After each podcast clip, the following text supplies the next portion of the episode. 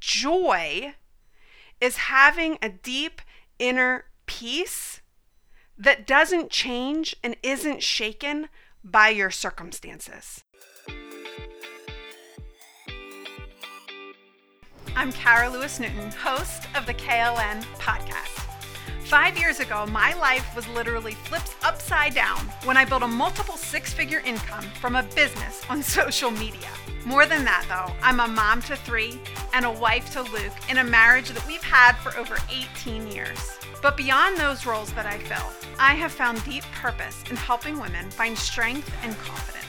Because I believe that when a woman can value who she truly is, it unlocks the potential for her to grow into someone even greater. I believe a confident woman will change the world around her. This is the KLN Podcast. Welcome to episode four of the KLN Podcast. I was thinking about what my topic was going to be this week, and I've been wanting to share about my relationship with my husband, Luke, and how we kind of got started, and a little bit of the big change that happened in me about five to seven years into our marriage. Luke and I got married very young. I was 19. Um, I, just to be very honest with you, was a very broken and hurting girl. I had found my confidence and self worth in guys up until that point. I knew Luke would treat me well. I was incapable, and he knows this, and I'm okay sharing, and he's okay with me sharing this. I was incapable of loving him like he should be loved, which is probably true for a lot of couples who start out young, right? But I knew Luke would treat me well. I knew that he would love me. I knew that he would stay by me. I knew that he would honor his vows to me. And so I knew it was a good choice for me. I knew that if I didn't jump on this train, I was going to screw my life up. I just knew it. And so we got married very young. And I quickly began to depend on Luke for a lot of things. Now, it's funny because if you know our relationship now, you know that that's still true about us. Luke takes care of me. Luke cleans up my messes and deals with all of my mistakes and the fury that I leave in my path every day as I go about my business. But I mean this in a different way. I depended on Luke for my mental health, for my happiness, honestly. I can remember um, we had been married for a few years and we were living in South Florida. It was right after we had kids. Actually, it was right after we had had our first baby. And um, I began to take every time he left the house personally.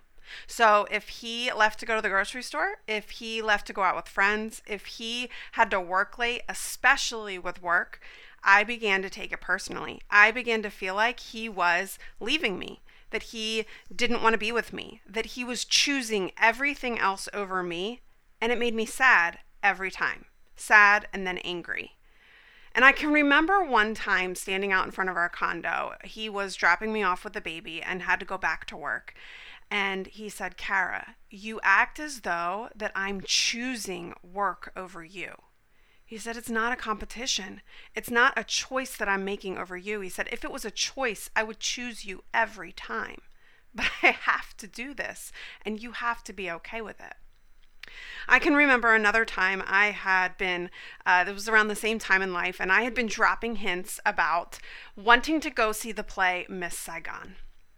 Now, whether or not my hints were obvious or not, I don't remember. In my head, I thought they were, just like every woman thinks every clue that she gives is obvious.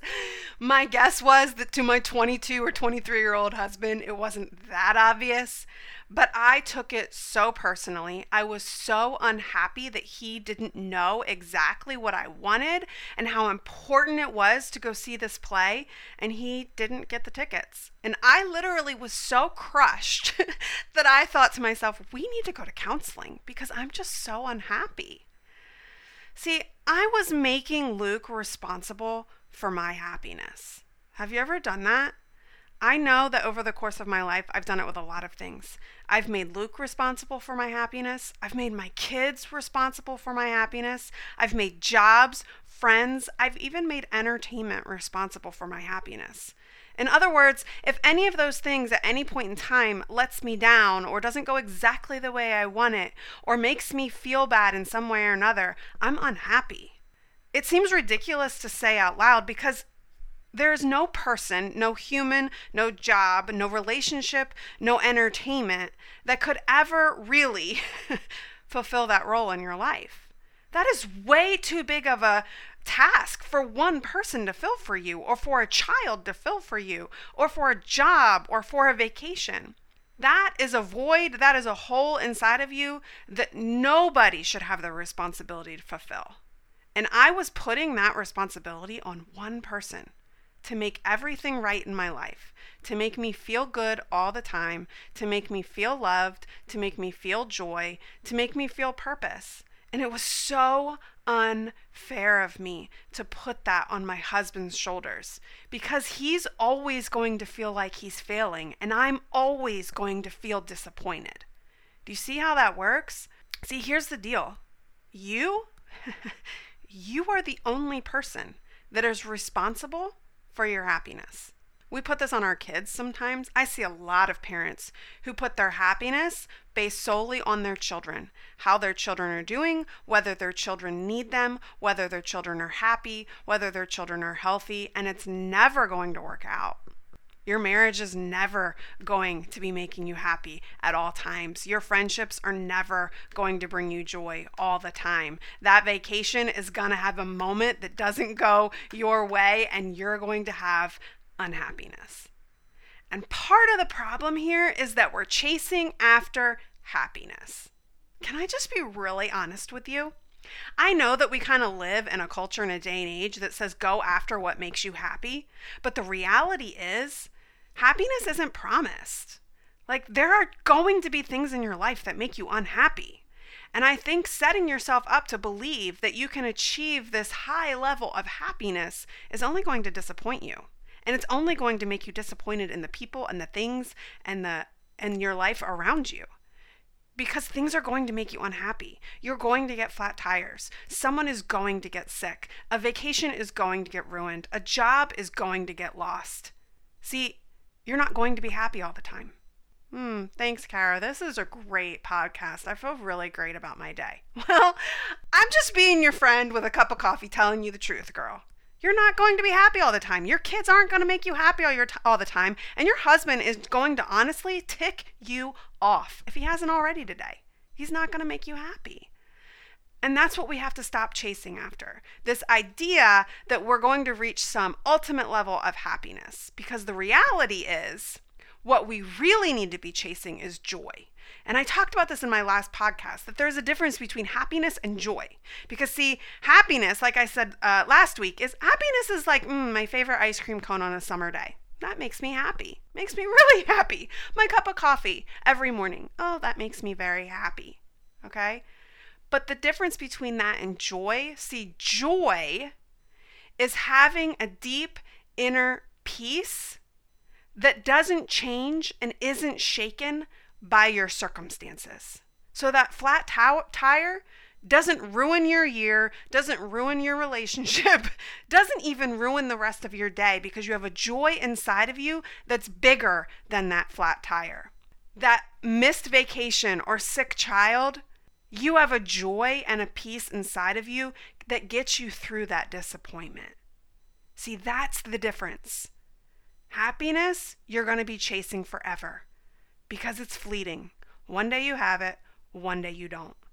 But what we are responsible for as individuals, as women, is our joy, is that inner peace, that inner unshakable can't move, don't touch it, it's mine, I'm responsible for it. Joy. That isn't anything anyone can give you. That's your responsibility. So take it off your kids, take it off of your husband, your friends, your job, your entertainment, and you figure out a way how you can take responsibility for that in your life. And I promise you, friend, when I figured that out, my relationships got so much easier. I became a better person and someone that people really wanted to be around. You can do this. Ice cream cones are great, but deep inner joy, That's what we're responsible for. Oh, and so you know, I did see Miss Saigon. He surprised me with tickets later on that year, just in case you were wondering if Luke really did drop the ball. He didn't. He's pretty awesome. Oh, wait, one more thing, and possibly the most important. You want to know a little trick to finding that joy?